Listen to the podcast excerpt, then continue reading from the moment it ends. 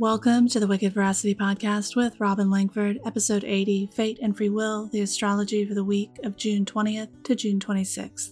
Before we get started, I want you to know that all times I'm going to mention are in the Eastern Time Zone. If you want to see the aspects discussed in the forecast on your digital calendar in your time zone, you can get that at wickedveracity.com backslash calendar. This is a really lovely week with a lot of big shifts and positive forward momentum.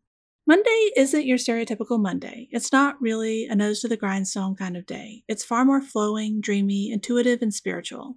Or delusional and emo, depending on how you deal with Pisces and Neptune. I don't have a great relationship with Pisces. In my chart, Pisces placement people are absolutely delightful. So I'm going to actively lean into the intuitive and spiritual side of things, which may mean less traditionally defined productivity, but more productive emotional growth. Tuesday morning, the sun moves into Cancer. Happy solstice. The house where you find Cancer is the area of your life where you are likely to have a more pronounced need to give and receive emotional support. You have the potential to show up as sensitive, nurturing, receptive, gentle, and protective, or insecure, defensive, withdrawn, fearful, and afraid to let go. Wherever the sun is in your chart is a significant indicator of where much of your conscious energy is focused, and it's the easiest one to identify without the help of an astrologer, as long as you know your rising sign. Other things to look at include your profected house of the year and where your Time Lord is hanging out. By rising sign, the area of life you'll be putting more of a focus on thanks to the sun are Aries rising, home, family, home life, land, ancestors, private self, and your emotional foundation. Taurus rising, communication, siblings, divination, short distance travel, neighborhood or the neighborhood you live in, writing, and the divine feminine. Gemini rising, money, possessions, resources, and self worth. Cancer rising, your identity, appearance, personality, and character. Leo rising, mental health, unconscious, and spiritual liberation.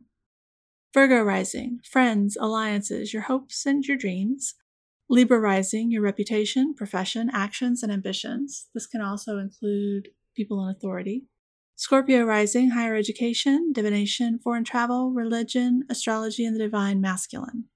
Sagittarius rising, investment, other people's money, debt, topics concerning death, psychology, taxes, fears, and the occult.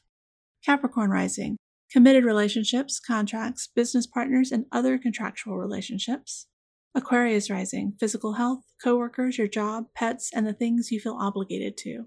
Pisces rising, children, pleasure, romance, dating, sexuality, and the creative arts. Wednesday, be aware of the potential for explosive emotional volatility. Think before you speak or act, and remember to respond instead of react to those who are volatile in your general direction. Wednesday night, Venus moves out of her home sign of Taurus and into Gemini. While it's true she is more comfortable in Taurus, she's not unhappy in Gemini. She glides effortlessly from one fascinating topic to the next and helps magnetize the Gemini section of your chart. The house where you find Gemini is the area of your life where you are likely to have a more pronounced need to communicate with and learn from others. You have the potential to show up as curious, rational, communicative, lighthearted, and adaptable, or unemotional, scattered, impatient, noncommittal, and overly abstract or with excessive intellectualizing. While I'm on the topic of Gemini, pay close attention to this area, including thinking about what has happened here over the past month while the sun was hanging out. This is where Mars will be spending about six months. He'll be here from August 20th to March 25th of 2023, and between October 30th and January 12th, he'll be retrograde. We'll talk more about it in August, but pay attention to how this area of life has been working for you for the end of June and try to determine what it is you really, really want here, because there will be an opportunity to make significant changes in this area later in the year. Curious about where this is and where you'll be able to draw resources and people a little more easily over the next month? By rising sign, topics where you'll have a little boost of magnetism include Aries rising, communication, siblings, divination, short distance travel, your neighborhood, writing, and the divine feminine.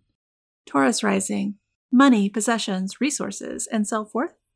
Gemini rising, your identity, appearance, personality, and character. Cancer rising, your mental health, the unconscious, and spiritual liberation. Leo rising, your friends, alliances, hopes, and your dreams. Virgo rising, your reputation, profession, actions, and ambitions. Libra rising, higher education, divination, foreign travel, religion, astrology, and the divine masculine. Scorpio rising, investments, other people's money, debt, topics concerning death, psychology, taxes, fears, and the occult. Sagittarius rising, committed relationships, contracts, business partners, and other contractual relationships. Capricorn rising, physical health, coworkers, your job, pets, and the things you feel obligated to. Aquarius rising, children, pleasure, romance, dating, creativity, sexuality, and the creative arts. Pisces rising, home, family, home life, land, ancestors, private self, and your emotional foundation. Thursday morning, the moon moves into Taurus and out of the fire of Aries, which should help everyone dial down the emotional intensity a little bit. The next couple of days are great for pragmatic action and or eating some delicious comfort food. Friday, the grounded productivity could include some sort of Uranian surprise.